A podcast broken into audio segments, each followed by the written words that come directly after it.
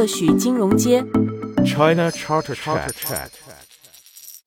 各位听友，大家好，欢迎大家来到特许金融街，我是今天的播客主持人 Melody。那今天的这一期播客呢，可以说是至今为止最具有神秘感和悬疑感的一期节目了。因为在一个小时之前，我们刚刚结束了今年的 CFA Institute 投资分析大赛北京赛区的决赛比拼。那么随着比赛的落幕呢，本期嘉宾的阵容也终于的揭晓。那在接下来的时间里呢，我们非常荣幸啊，能够去邀请到两位今天刚刚新鲜出炉的获奖代表同学，以及上一届的冠军队队长，来和我们的三位重量级业内大咖一起坐下来聊一聊参加大赛的收获。那么问一问他们在未来职业发展中那些困惑和好奇的问题。那如果你也想知道金融界的业界大佬会给咱们的入门选手传授什么样的功夫秘籍的话呢？那么这一期播客一定值得你听到最后。好，那在我们的播客开始之前呢，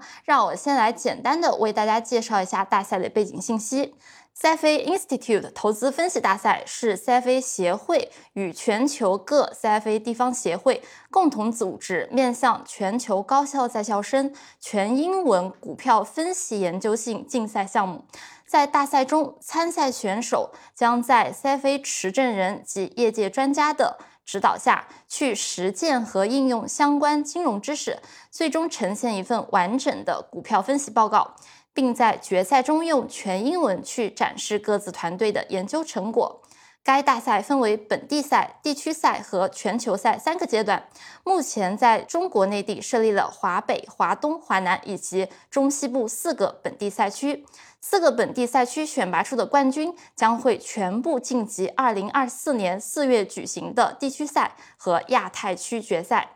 自2007年起，CFA 北京协会的志愿者们就开始负责组织北京的本地赛事。为了确保能够给到参赛选手提供最高水平的专业指导和评价，那么协会呢邀请了本地业界专家来担任评委、辅导员等重要角色。那今年呢也是我们大赛的第十七届，在本届比赛中，我们也非常荣幸的邀请到了国内八所一流高校来组队参加北京赛区的比赛。那么他们分别是北京大学、北京外国语大学、东北财经大学。对外经济贸易大学、清华大学外交学院、中央财经大学和中国人民大学。好，那么在接下来播客的第一部分呢，先让我们请上三位参赛选手代表来和我们做一个分享。那么他们分别是本届冠军队的代表选手李梦超、优秀表现奖选手代表黄志超，以及上一届的冠军队队长徐定坤。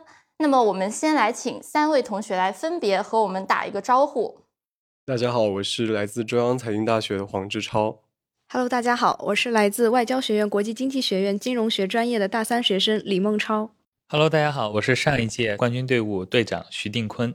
好，那么欢迎三位同学。首先呢，我们想问，经过了激烈的角逐，那么本次北京赛区的决赛呢，终于是落下了帷幕。我们现在呢，也非常想要去听一听两位刚刚结束了比赛的参赛代表。啊，那么你们此时此刻的心情是怎么样的？本次我们团队获得了第二名的优秀成绩，并且我个人也非常意外的获得优秀表现奖。嗯，其实我们在做完这个 presentation 的时候会有一点焦虑，我甚至有点焦虑的胃疼，可能跟我们所预期的稍微有点差距，也有可能在 Q&A 的环节感受到了来自于评委的压力，所以最后。宣布结果的时候，我们是还是比较惊喜的。然后此刻我坐在这儿，跟各位非常优秀的业内大咖坐在这儿录播课，我也觉得非常的荣幸。这是一个非常难得的机会。好，谢谢志超。那我们请孟超也来介绍一下。嗯，刚刚结束比赛，其实，在紧张和激动的情绪的余悸之中，我觉得可以用两个关键词来形容一下我现在的心情吧。首先是值得，因为在备赛过程中，经过校内选拔赛，我们从八月底就开始准备 CFA 大赛。在这次华北赛区的备赛过程当中，我和团队成员们合作，一起探索行业，研究一个公司，搭建估值模型。在那些一起熬过的夜，终于也在今天有了回报。其次是很惊喜。不仅惊喜于我们的结果，更加惊喜于其他队伍优秀的表现。在他们的优秀的表现当中，我们也能看到我们的不足，也能给我们提供一个优秀案例的参照。然后也非常感谢评委老师和我们行业带教，还有我们带队老师的指导。在他们的帮助之下，我们看到了我们理论知识与实践知识之间的差距，也让我们取得了更加圆满的成果。好的，好的，那谢谢孟超。好，那接下来呢，我想问一下定坤啊，那作为上一届冠军队的队长，那你今天呢也其实也观看了我们的决赛，那么对于大家的一个表现，你有什么样的一个感受，想和我们来分享一下呢？呃，我觉得这一次比赛首先是可以说是非常的精彩。首先呢，我看到了各参赛队伍非常完美的完成了这次比赛，不论是团队协作，亦或是专业领域，都表现的无可挑剔。各队伍深入浅出的分享与言简意赅的 PPT 都令我印象十分的深刻。其次呢，我从学弟学妹们身上看到了许多金融人应该有的宝贵特质：财务分析部分逻辑严谨，行业分析能够抓住行业发展脉络，并运用这些工具完成最后的估值。总体上来说呢，看完这次比赛，我也是比较受震撼的。希望冠军队伍外交学院代表队能够继续勇往直前，在亚太赛区取得令人满意的成绩。好的，那我们接下来呢，也想问一下孟超和志超啊。那么当初你们选择报名大赛的原因是什么呢？那在报名的时候是带着一个什么样的期待来参赛？那在这次的比赛当中有没有实现？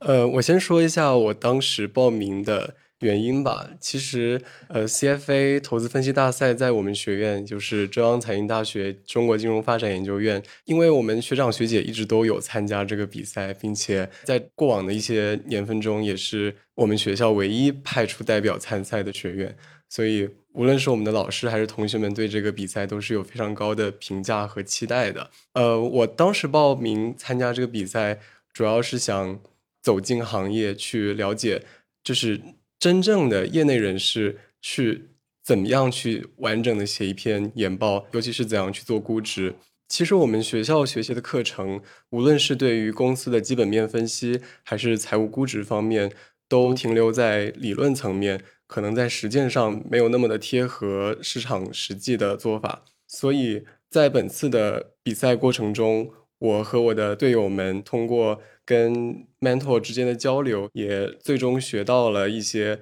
行业中实践具体的做法，并且应用在我们的报告和 presentation 中。好，那我们也请孟超来跟我们分享一下。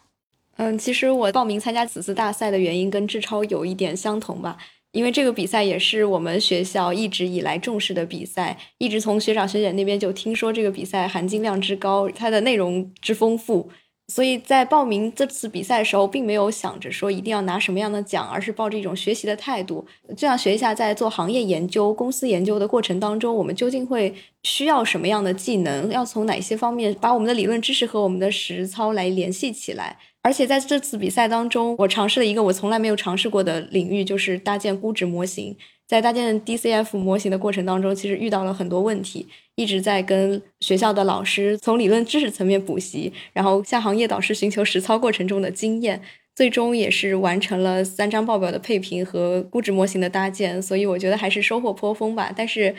确实还是存在一些漏洞和问题的，这也是我们之后需要改进的。嗯，好的，那非常感谢两位同学跟我们的一个分享。接下来呢，我们也非常想知道啊，因为我今天在整个观赛过程当中也感受到了大家去对这一次大赛付出的心血。呃，在限定的时间之内要去完成这样一份高质量的分析报告以及全英文的 presentation，是需要付出非常多的一个时间和努力的。那同时呢，也需要利用好各种各样的资源。那就比如刚才呃大家都提到。有 mentor，有带队老师的指导，那么还有一些配套的数据库啊，啊，以及一些这个考察的机会等等。那能不能请两位和我们分享一下，你们在筹备比赛的过程当中是怎么样去规划和使用这些资源呢？呃，那我从时间顺序上来叙述一下。其实，在开幕式的时候，我们就从呃老师们的演讲中学到了一些知识。比如说，文老师当时在开幕式的时候，对我们在比赛中常犯的一些错误做出了一些提醒，所以我们也尽力的去规避了。包括老师对我们的分析框架也做出了一定的指导。然后是在呃我们团队做研究的过程中，我们也运用到了协会提供的数据库，比如说呃万德和 Bloomberg。本次我们没有获得 公司实地考察的机会，但是我们主要对公司的了解还是通过公开渠道的去搜寻公开的信息。然后，行业 mentor 也是一位呃业内 CFA 持证者，然后他花了一些时间向我们介绍了对于一个行业和一家公司做系统的基本面分析以及做估值的一些逻辑。我觉得这对我们都非常的有帮助。嗯，好的，那感谢志超。那我们也想听一下孟超，你和你们的团队是怎么样来利用这些资源，最终去拿到这样的一个好成绩呢？配套的数据库在我们的比赛过程当中其实是起到了很大的作用的。因为如果通过我们团队个人下载年报，然后扒数据之类的，其实是比较耗时的。如果有了配套的数据库的话，我们找一些数据都比较的方便，且有比较可靠的来源，这给我们节省了很多时间。然后 Mentor。的话，我们觉得 Mentor 其实平常工作也挺忙的，然后也不是特别好意思在平常打扰他，所以我们一般都是在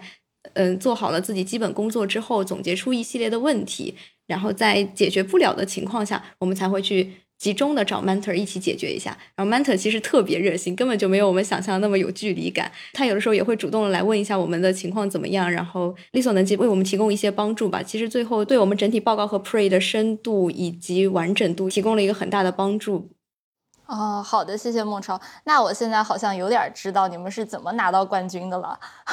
好，那我们也想问一下，在你们啊备赛的过程当中。那整个团队或者你们个人啊，遇到过最大的困难或者挑战是什么呢？那最后是怎么样去解决的呢？好，那我们先来请志超来回答一下。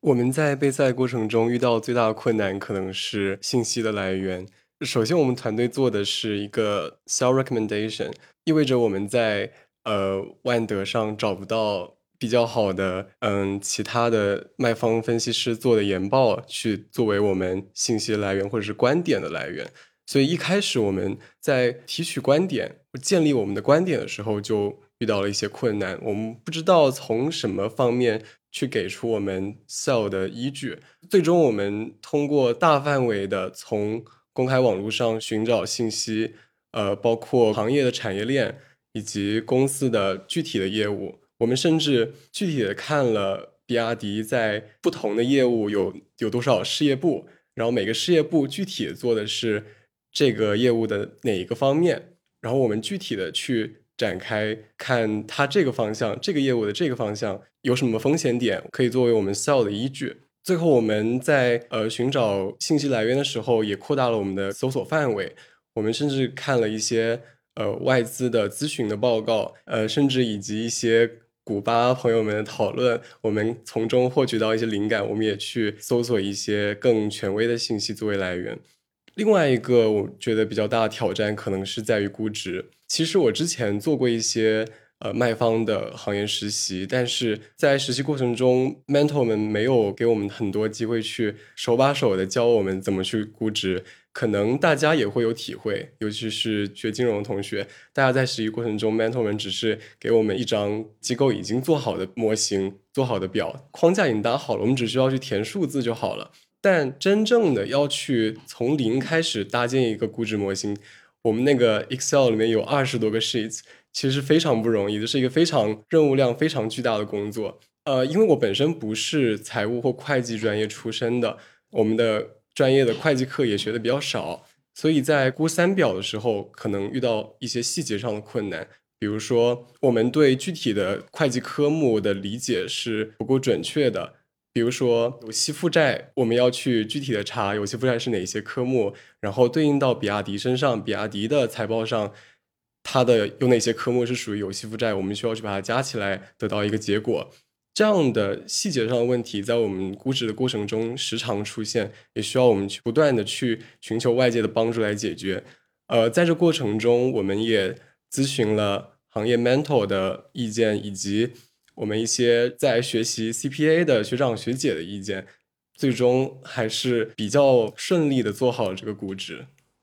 好的，谢谢志超。那要在大家都在给出 buy 的这样的一个观点下面，然后你们做出了一个 sell 的这样的一个观点，那确实是非常的勇敢啊。好，那我们接下来呢，也想请孟超来分享一下。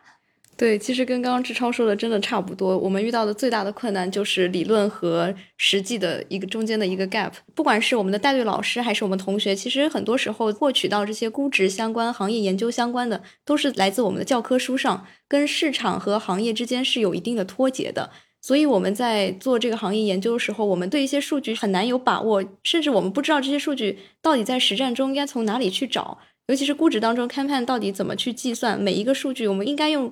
它的 reference 究竟是什么？每一个都充满着挑战，所以不管是我的估值这一块，还是我的团队成员，他们一起负责的行业研究那边，未来新能源汽车渗透率到底能到多少？百分之五十、百分之七十、百分之九十这样的数据，究竟应该怎么来？这对于我们来说都非常的困难，以及像一些财务指标 ROE，对于一个行业来说，一个行业的 ROE 平均水平到底是怎么样？我们的预计。会不会太超过了这个行业的平均水平？完全是不可能的。这些都是我们在这个比赛当中遇到的很大的困难。最后我们怎么解决这些困难？我还是觉得是行业导师给我们提供了很很大的帮助。因为我们的带队老师其实也是学校的教授或者是讲师，他们在行业这一块接触的也比较少，有的时候并不能够 follow 到整个行业最新的动态。所以行业导师 mentor 这方面给我们提供的很多。见解以及一些建议，能够让我们从根本性的来纠正我们这些预判的错误。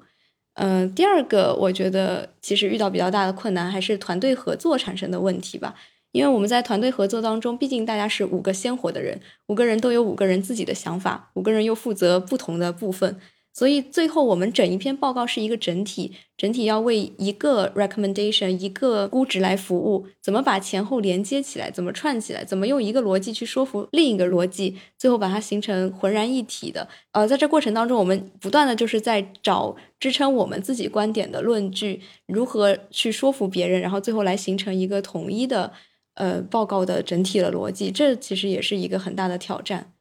好，谢谢两位同学啊。那么其中的经历备赛的各种坎坷啊，那其实听短短这么几分钟也是能够去想象到的。但是今天呢，非常高兴，就是来参赛的所有的战队，尤其是我们邀请到的几位代表啊，都已经呢去交出了一份非常优秀的一个答卷。那我们也想问一下两位，你们自己和团队在这一次大赛当中最大的收获是什么呢？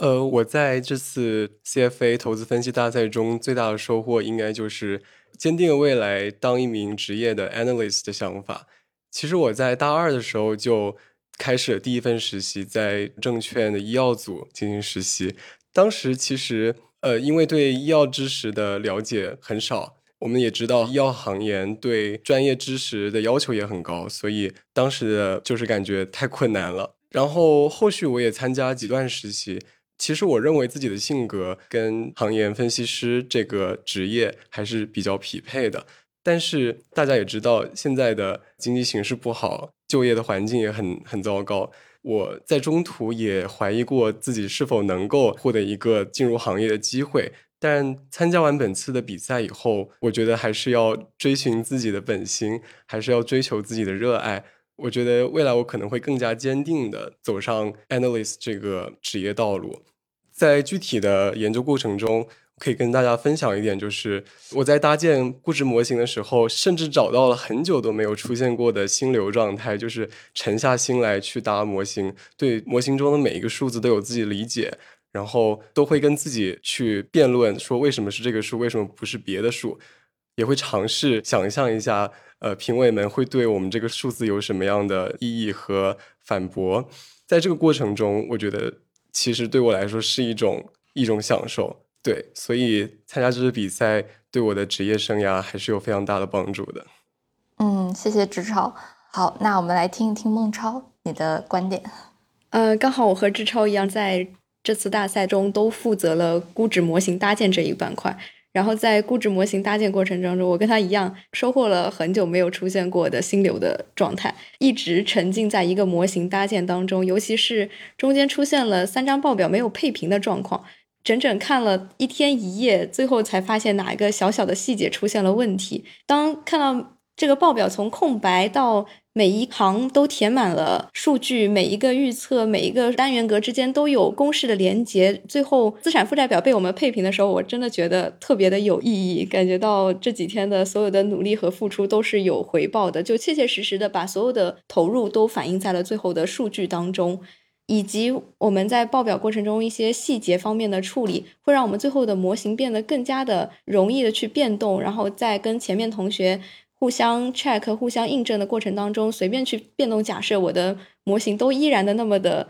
稳健的时候，我就觉得不管付出多少，最后能够收获这样子都是非常好的。所以，估值模型的搭建其实是我之前从来没有设想过的领域，第一次的尝试就让我感觉到了这样子的回报，所以就是是对这个行业的一个初探索。我没有那么多的行业研究方面的实习经历，但是这一次比赛足以能够跟之很多的行业实习的经历比拟，所以从专业水平和内心对这个行业的喜爱和认可度来说，都其实得到了很大的提升。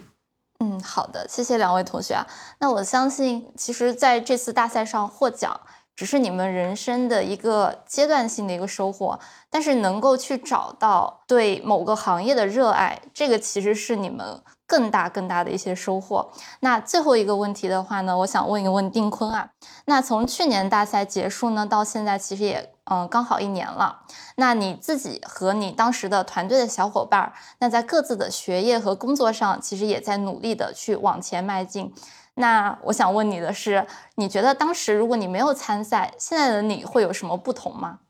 呃，CFA 比赛对于我和对于我的团队成员来说，作用都是非常巨大的，同时对我们都产生了非常强的一个正向积极影响作用。首先，CFA 比赛作为金融领域规格最高的一项比赛，在我的求职与退免保研方面都起到了十分重要的作用。首先呢，CFA 的奖状能够起到证明金融专业学生能力的作用，不论是在谋求实习工作，亦或是保研留学，这都是一个十分重要的加分项。同时，CFA 的比赛过程也对于我能力的锻炼起到了很好的作用。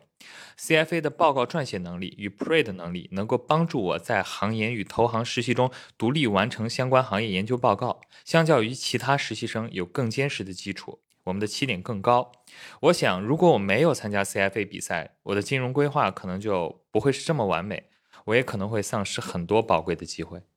嗯，好的，非常感谢呃，刚刚三位同学和我们分享他们对于大赛的切身体会和宝贵的收获。那听到这里呢，我相信大家已经啊和我一样的迫不及待，想要更加进一步了解大赛是如何被创立的。那么我们又想通过大赛去实现什么？从评委和资深金融专业人士的角度，又能给到即将或者刚刚步入金融行业的参赛选手和听友们什么样的宝贵建议？那接下来呢，我们就有请我们今天的三位大咖嘉宾，让我先来简单的来做一个介绍。那么第一位是我们的谢大为。谢秘书长，他是 CFA 北京协会的秘书长，那么也是本次大赛的总执行人和总策划人。第二位呢是我们的温娜温总。他是二零零五年持证人，有超过二十多年资本市场和权益类投资经验，先后在多家机构担任权益类投资经理以及研究主管等职位。近五年参与了创办专注于 biotech 投资的 VC Fund，并重点关注于大健康领域的一二级市场投资。那么自大赛举办以来，多次担任过大赛的评委。那第三位嘉宾呢是郭志远郭总，二零一零年持证人，先后就职于世界百强企业加拿大总部、信托基金、银行等机构。在资产管理和投资领域具有丰富经验，在 CFA 投资分析大赛活动中多次担任学校行业导师和裁判等角色。好，那么欢迎三位嘉宾，那呃也请三位嘉宾来分别和我们打一个招呼吧。呃，大家好，我是谢大为。哎，大家好，我是温娜。大家好，我是郭志远。好的，那么首先呢，我们想先请谢秘书长来回答第一个问题啊。作为大赛的总策划人和总执行人，能不能给我们来介绍一下大赛创立的背景和初心呢？那么我们 CFA 北京协会是希望通过举办大赛来实现什么样的一个目的呢？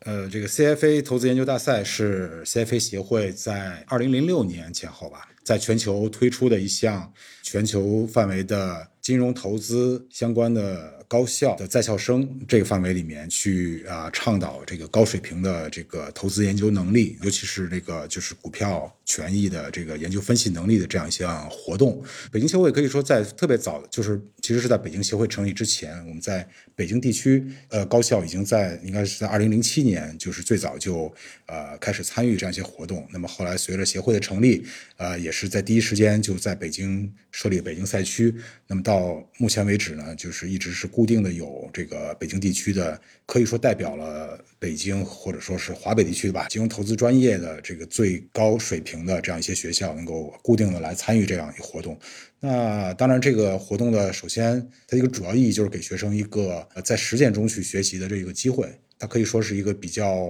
接近于实操，就是从。这个研究标的的选取啊，它不是一个虚拟的，是一个实际的一个上市公司。然后在这个研究的过程中，呃，会给那个参赛队提供的这样的这个辅导员，这个 mentor 啊，比如说今年我们在北京赛区的这个几支队伍的 mentor 是由协会这边来邀请的。那么他们都是我们在北京的 CFA 持证人，也都是在券商做这个行业研究的一线的这个实际从业的这些研究员。啊，所以可以说是刚才几位这个参赛的学生哈，其实也都提到了跟 Mentor 这样一些合作的这样一些经验啊，其实可能跟大家平时的参与的一些就是实习啊什么的，又有非常不一样的体会吧。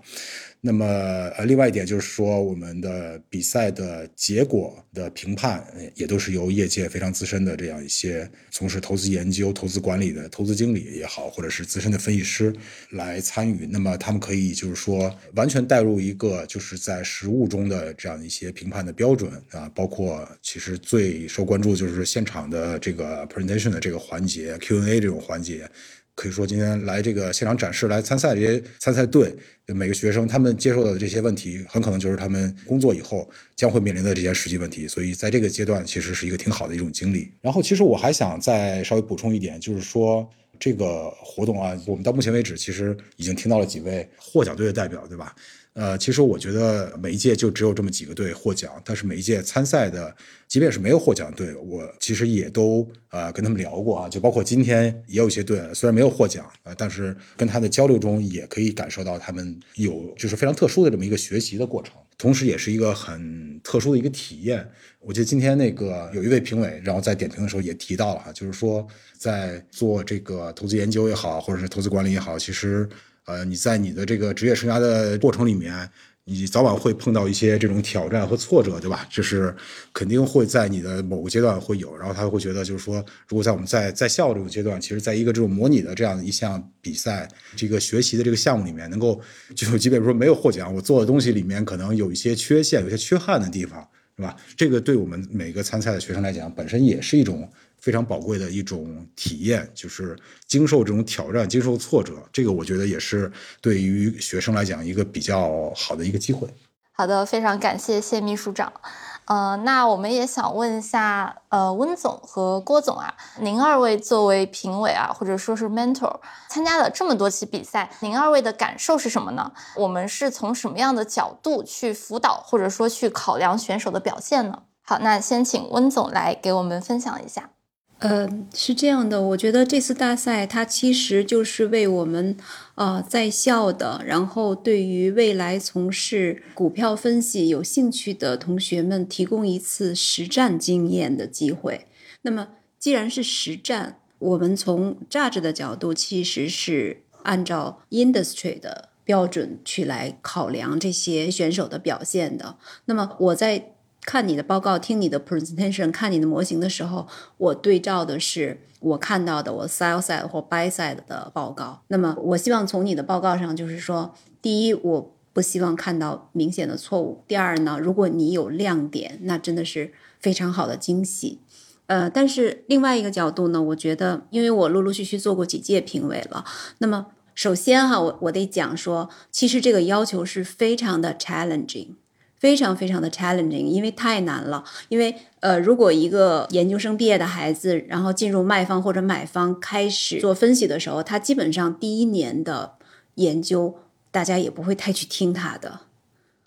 因为他真的是需要需要积累，需要做很多工作才可以。但是呢，我们的队员们呢，他往往经过两个月、三个月的准备，他就要 make presentation 了。我觉得首先是非常 very challenging 的工作。所以呢，我要说就是说，呃，其实我参加了几期的那个 judge 的工作哈，我觉得我第一个而且是最重要的一个感受，我就是说觉得大家表现太好了。那个今天那个我们另外一个评委静静也说了一下，他说我觉得你们的表现跟我二十八岁刚入行的时候比我们那会儿还好，我我也是这样的感受，就是呃 不光是要完成报告，还要用英文写，还要用英文 make presentation，我觉得真的同学们都非常非常的优秀，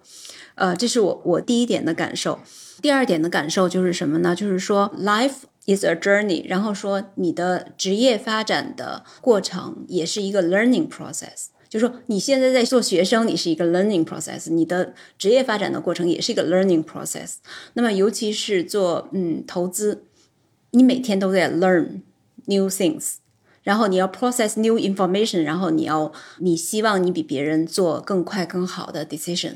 它永远是一个 learning process。然后我能看到，那么我看到的是同学们的。学习能力真的非常好，而且我自己觉得，就是包括这次 kick off 这个比赛的时候，呃，当时我跟大家稍微讲了一下哈，我就说大家不要过于关注这个名次，而是说你在这个过程当中你学习了什么，你提高了什么就够了。这个过程当中哈，因为呃刚才我们两位那个今年的选手也分享了一下自己的经验，我就觉得就是说这个 learning process 就是。嗯，或者是说我作为一个 outsider，我看到你们的这个 learning capability 实在是也是真的是太惊人了，所以这个是我我觉得就是说第二点感受吧。嗯，还有其他的呢，就是说。呃，是我们就是作为呃，我和大为，因为我们都是呃北京很早的执政人，当时可能北京也就只有很少的人，几百人可能都达不到。我们是跟着呃中国的资本市场成长起来的这样一批人哈。现在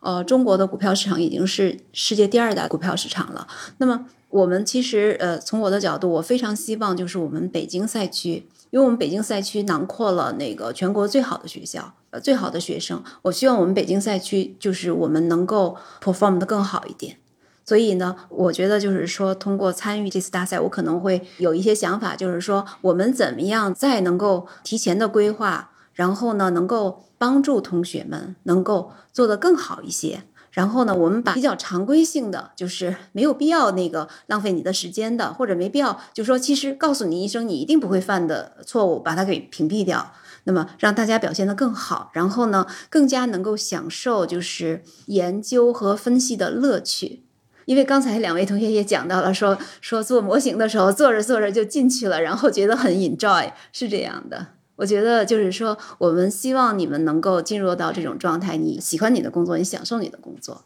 好的，谢谢温总。好，那接下来呢，也想请郭总来和我们一起分析一下，呃，您作为评委或者说 mentor，那最大的感受是什么呢？呃，那我首先来介绍一下，作为行业导师或者说叫 mentor，那么在这个大赛当中的这个角色，那么他呢，更多呢是刚才几位同学也多少提到了，就是说呢，他更多的是。为所在的团队的这些同学们的这样的一些分析研究呢，做一些方向性的指导。这里面呢，就包括像呃财务报表的分析，整个的呃估值模型的搭建，还有对于整个的一个企业的研究的分析的框架做一些相应的指导。此外呢，对于呃同学们的这样的一些 presentation 的这样的一些呃准备和演练，这些行业导师呢可以做一些相应的观看和呃反馈。呃，另外呢，我们在这个过程当中也呃鼓励这些 mentor 在和同学们的互动当中呢，为他们呢分享一些在工作中的这样的一些职场的一些见闻也好，或者说一些工作当中的实例，给他们的一种呃实际的这样的相应对于我们工作的一些介绍，进行一些职业的分享。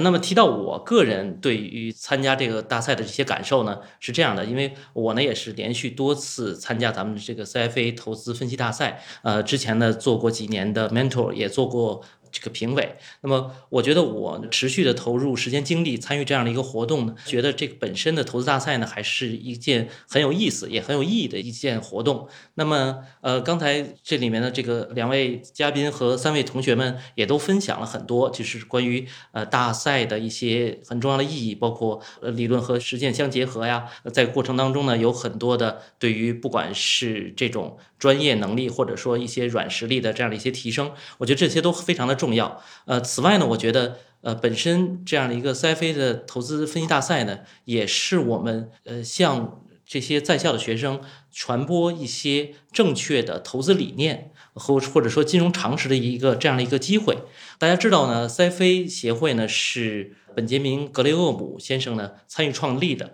所以呢，呃，他创立的这个价值投资的这一套理念呢，也是一直是我们呃坚持或者说长期的探讨的。这里面呢，也包括在我们举办的这样的呃这种研讨会，或者说我们的期刊，包括我们的播客当中呢，也经常涉及。那么价值投资呃在内的这种正确的金融投资的理念呢，已经传播到国内的也二十多年了。刚才温总呢也提到呢，那么现在中国的资本市场是全球第二大的这样一个资本市场，但是呢，我们看到在这样的市场当中呢，还有很多的投资者，尤其是散户呢，还是更多的去炒热点、炒概念。甚至说就是炒代码，所以我们也是希望通过这样一个包括 CFA 投资大赛这样一些活动呢，能把一些正确的一些投资观念，呃，一些分析的，比如基本面分析的一些理念呢，进行相应的传播，能够呢为我们的资本市场呢带来一些更多的正能量。好的，好的，非常感谢郭总啊。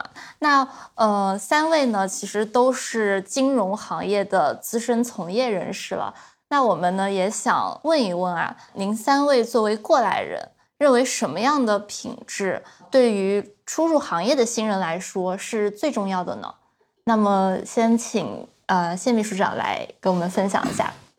哎呀，这个其实我刚才本来想说一点已经被那个吴娜总已经抢先说了。本来我想说那个学习能力之类的这些东西，可能跟这个有一点相关的是跟学习能力有一点相关，但可能也有点差异，就是说好奇心、求知欲吧。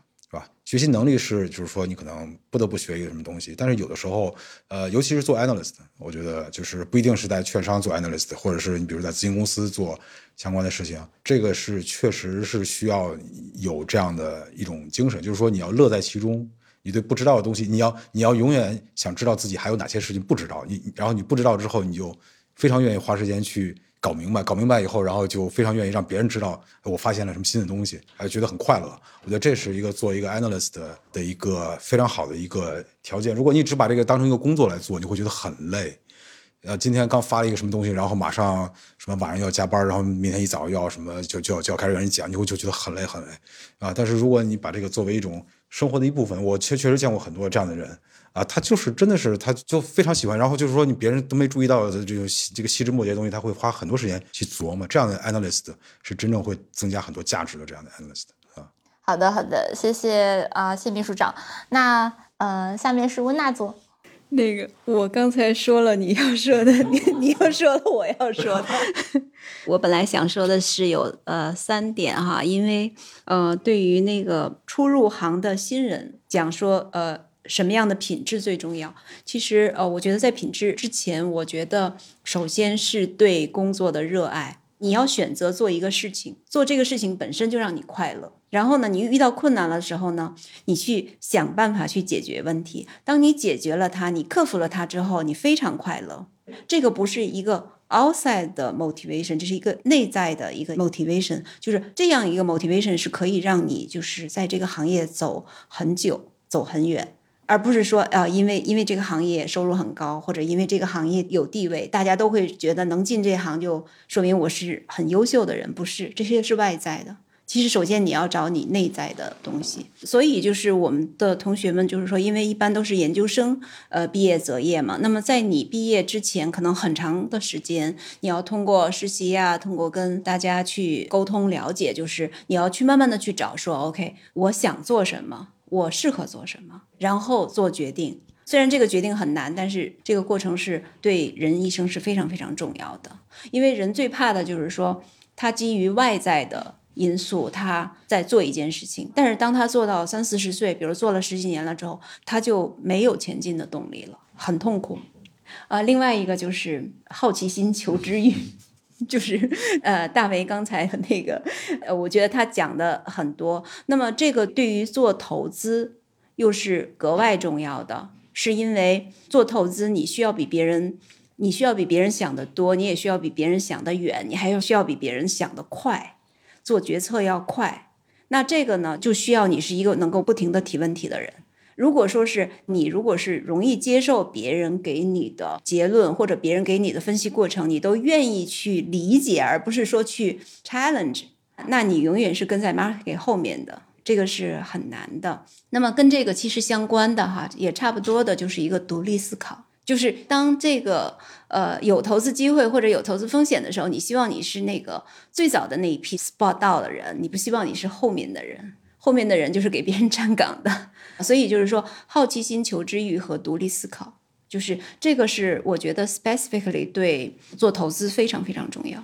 好的，好的，谢谢温总。那么我们还想听一听郭总对这个问题的见解是什么呢？啊，刚才两位嘉宾呢，其实说的已经很全面了。那么也包括呢。呃，我们之前的几位同学们也都提到，就是说呢，呃，其实，在呃这样的一个投资分析大赛当中呢，也能锻炼一些在金融行业当中非常重要的一些技能，或者说呢一些相应的这样的一些品质也好。那么，比如说刚才提到了说啊，那聪明和勤奋这非常的重要。那么呢，还有呢，像呃我们的一些团队协作的能力，呃时间管理的能力。以及比如说我们能够对外展示的这些能力，这些都非常的重要。那么从品质上来讲，我想也再多提一点，我就觉得呢，其实人品这个事情也很重要。说起来呢，其实金融圈子也很小，就是如果想打听一个人呢，总能打听得到。所以呢，如果你在这个行业当中能够一直以一个高标准的啊这样的一种品质呢来去工作去行事，呃，建立一个很好的一个口碑。这对于大家的这个职业生涯，呃，尤其是对于年轻人来讲呢，职业生涯很长。那么这一点呢，我觉得是非常宝贵的。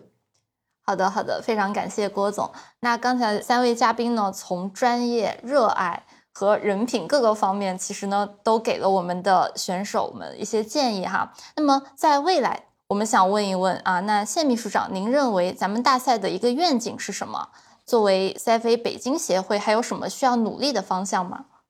呃，好的，那个我先说一点，就是可能是大赛相关，但是大赛以外的东西。因为我觉得 CFA 北京协会在组织了很多年的这个大赛之后，其实我们现在也有一些新的体会。呃，因为大赛这件事情本身，它是一个全球的一项活动，它有非常具体的规定。呃，那么真正能够参与到这个比赛里面来的学生的人数，其实还是挺有限的。但是呃，我们在这个过程里面也发现很多，就是大赛的这种形式，然后包括参与到大赛里面的这样一些从业人员，这样一些我们的 CFA 的会员，其实他们能够帮到更多的学生，可能可以以不同的形式来，都从中可以有所收获吧，可以有所提高。呃，比如说今天我就碰到有一个 mentor 啊，今天来来到现场，哎，他就觉得他也是第一次做 mentor，哎，他也觉得很有意思，他觉得哎，以后这个你们应该就是继续搞下去啊，然后说哎，以后可以帮我们那个介绍一些学生到我们来这做做实习啊什么的。其实我觉得这是一个互相受益的一个事情，我们应该在大赛，但是大赛本身。再怎么办，再持续办是一方面，我们可以在这个基础上，我们可以让更多的学生能够参与进来，我们协会在里面提供这样的条件，让更多的呃业界的从业者，从我们的那个这个 CFA 的会员也可以参与到这个里面来，然后可以让更多人来受益啊，这是我的一个想法，我希望明年能够或多或少能够实现。好的，谢谢谢秘书长。那温总对于咱们大赛这边有什么愿景或者说希望吗？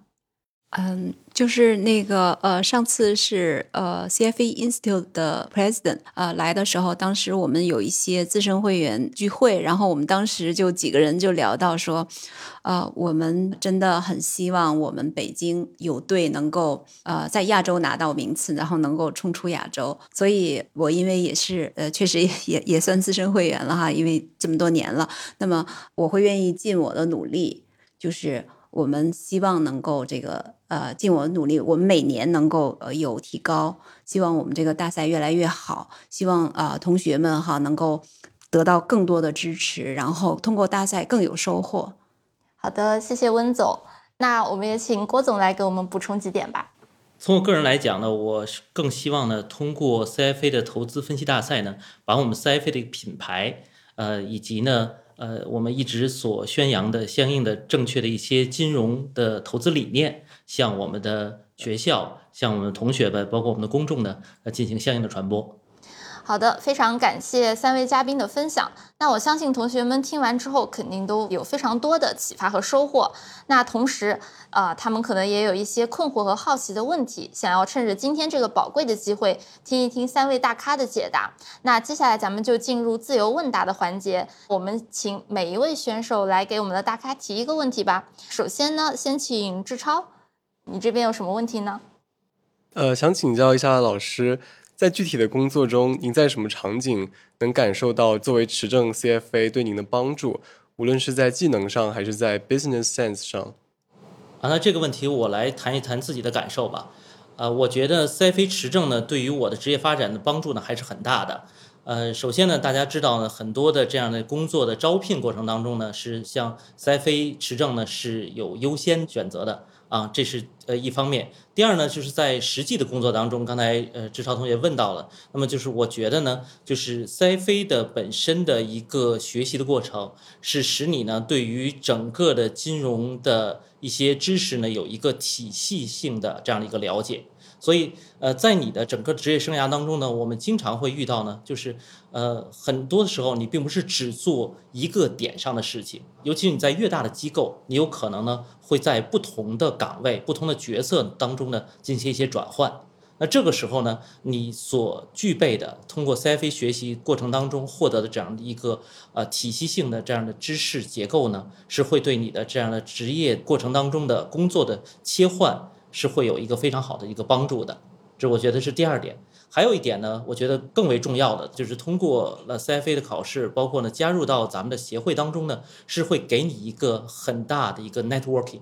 就是这样的一个呃人际关系网络。那么这是对于我的这个职业的过程当中呢是有很大的帮助。不止一次呢，我会发现，哎，我们在这个行业当中，在不同的子行业当中呢，你需要找到特定的人。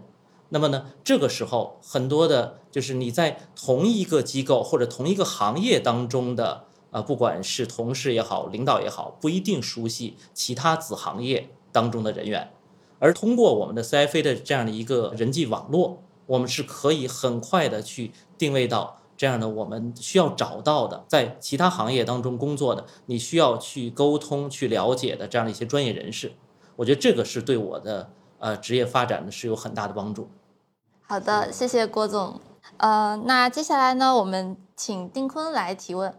呃，我想请问一下各位老师，就是从一名学生转变为行业研究员，我们应该准备些什么？我们需要做什么？呃，我来回答一下这个问题吧。呃，我觉得首先，呃，如果你是一个学生呢，那就像我前面提到的，就是说你肯定一直在考虑自己的。职业目标和职业规划，那么呃，当你基于你对呃行业的了解，还有你对自己的认识哈，你确定了就是我希望成为一个行业研究员的这样一个目标之后呢，那我们就要想说，OK，行业研究员我们需要什么样的人？那你要努力成为能够达到这样的标准的一个有潜力的一个年轻人。那么我自己能够想到的哈，就是说。行业研究员，尤其是呃刚刚入行的时候呢，我们是需要看到他 smart。那 smart 体现在哪儿呢？你的那个在学校的学业是需要看到他是很不错的。同时呢，我们也要看到一个年轻人他是 hard working。因为你再聪明，你没有 hard working，其实你是积累不起来的。那么这两点呢，我们实际上是都可以通过呃在学校的什么嗯 GPA 呀。呃，这些方面来考察这个学生的。那么其次呢，在我们就是寻找职业方向、寻找职业机会的这个阶段，哈，尤其是在校读研究生的同学，我们可能会有呃两年到三年的时间来做这样的一些准备。呃，我自己觉得是说，嗯，努力的增加和行业接触的机会，尽量的去去深度的体验和了解你希望要从事的这个职业，这是非常重要的。那就是几个方面哈，一个呢，就是我我想可能就是利用学校的职业发展的一些资源，那么就是说，呃，能够在行业内的相关的公司。可能你需要去找他的实习的机会，然后呢，进而就是校招的机会。那么我以前所工作过的机构，那基本上就是说百分之八十的那个行业研究员，呃，都是通过实习。然后呢，呃，实习之后他会做呃 presentation，然后那个基金经理会参加他的 presentation 会打分，打分之后就会决定那个实习的学生留用和 offer。那么我的理解，大部分一半以上吧，就是说这个途径是一个非常非常好的途径，因为这家机构它从你开始做实习的时候，一般是研二的时候哈，他给你实习的机会，其实在 train 你，然后他也在看说你适不适合做这个工作，你自己也会在体会，呃，是不是做这个工作，同时这个工作环境所能够提供的 resources 是最好的，所以我觉得这个是最重要的，大家一定要非常非常重视。其次呢，就是当你走上工作岗位啊，就是说 interpersonal skill，就是我怎么样能够和人建立一个良好的互动。那么，尤其我作为一个年轻人，大家觉得说，哦哦，这个年轻人真不错，我觉得应该多给他一些机会哈。就是说，这个是非常非常重要的。那么，就是说，呃，也许是从你的师兄师姐入手，也许是从你的导师入手哈，你去 try to develop 你的 professional network。然后在这个过程当中，跟人互动的过程中，你学习说你怎么样跟人打交道，而且呢，就是说你不必比别人好，因为你是一个年轻人，你还在学习。但是呢，你有目标，你有冲劲儿，你很努力，可能过一段时间让别人看到你的提高和变化，这个就足够，就是 encouraging 一些呃行业内的人对你能够慢慢的建立比较深的印象和理解。我觉得这个也挺重要的。我觉得我自己能够想到的就是说，因为你在校的学生，你的时间也是有限的，你要想办法就是说 allocate 你的时间。所以呢，就是说，首先还是你的学业，因为你离开学校之后，你就没有大块的学习的时间了。然后呢，就是说，怎么样利用学校的 career development 的资源和机会。另外一个呢，也不要靠别人，自己去想办法。我要怎么样通过各种渠道来发展自己的机会？我觉得。呃，这是我能够想到的吧。嗯，好的，非常谢谢温总。好，那最后一个问题的话，交给孟超。好的，我想问一下，除了本次 CFA 投资分析大赛之外，还有什么适合我们在校学生参与的 CFA 协会组织的其他活动吗？呃，你这个问题非常好哈。当然了，就是说，呃，作为获胜队啊，你们后面还有一个重任，首先还需要去做好准备，然后参加明年的那个复赛啊。呃，那我觉得就是我们就对一般的同学来讲啊，除了这个大赛以外，CFA 北京协会也在计划一些，包括其实在今年已经做了一些试点哈，就是跟一些学校呃合作或者面向学生的这样一些活动，有的是一些课程啊，有一些是一些专业的讲座，啊，明年应该还会有更多的这样的这种机会，然后能够推出，而且呢。呃，我们在内容成熟、条件成熟情况下，我们也可能会想考虑，就是说能够把规模扩得更大一些，能够结合一些线上的一些方式，能够让更多的同学来接触到一些内容，参与这样的机会。那么通过这个大赛，我们就是觉得做这个事情还是比较比较受鼓舞的，就是因为有这么多的我们的会员，不管是作为评委还是作为 mentor，其实大家对这个事情都很支持。那么相信以后对学校的、对我们在校生的。呃，一些这种延伸的这种学习的机会啊，实践的机会啊，我们也都是可以从这些会员的身上来获得支持吧。啊，我们协会也会帮大家去找更多的这样的这些啊已经从业的这样一些专家，我们会员来帮助大家一起共同提高。啊，我们非常欢迎啊所有的在金融专业或者是有志于来做这个投资相关专业的这个学生。来关注我们啊，嗯，不管你是不是参加了这个大赛，那 CFA 协会呢，都希望能够对呃你们的发展能够提供一些帮助吧。好的，谢谢谢秘书长的回答。那在节目的最后呢，我们也想请三位嘉宾给我们的参赛选手和正在收听我们节目的即将步入金融行业的各位同学送上一些简短的祝福和鼓励吧。呃，首先我想说，就是从这个大赛，我能感受到，就是每一年都有。新的面孔站上大赛的舞台，每年的学生都非常的优秀，啊，非常的出色。我觉得大家对自己的未来要有信心。你们的这个在学校里的这些优秀，是肯定能够给你们带来一个更好的职业发展的这么一个未来啊！我相信你们会有非常好的前景。嗯好，那呃，郭总这边对我们的同学们有什么祝福呢？我这里借用芒格先生的一句话吧，就是当一天结束的时候啊，我们要努力的比早上醒来时呢更聪明一点点。我相信今天参加 CFA 投资分析大赛的同学们呢，都已经做到了这一点。也祝愿呢，呃，我们大家在未来的人生当中呢，能够不断的学习、进步和成长，能够找到自己人生的啊职业发展的以及投资的方向。好的，非常谢谢郭总。好，那最后来到温总这边，呃，我想说的是，首先我觉得很荣幸我跟大家相遇，呃，真的是我觉得你们是一群非常优秀又非常努力的年轻人。因为年轻，一切都有可能，所以呢，我觉得就是寻找自己的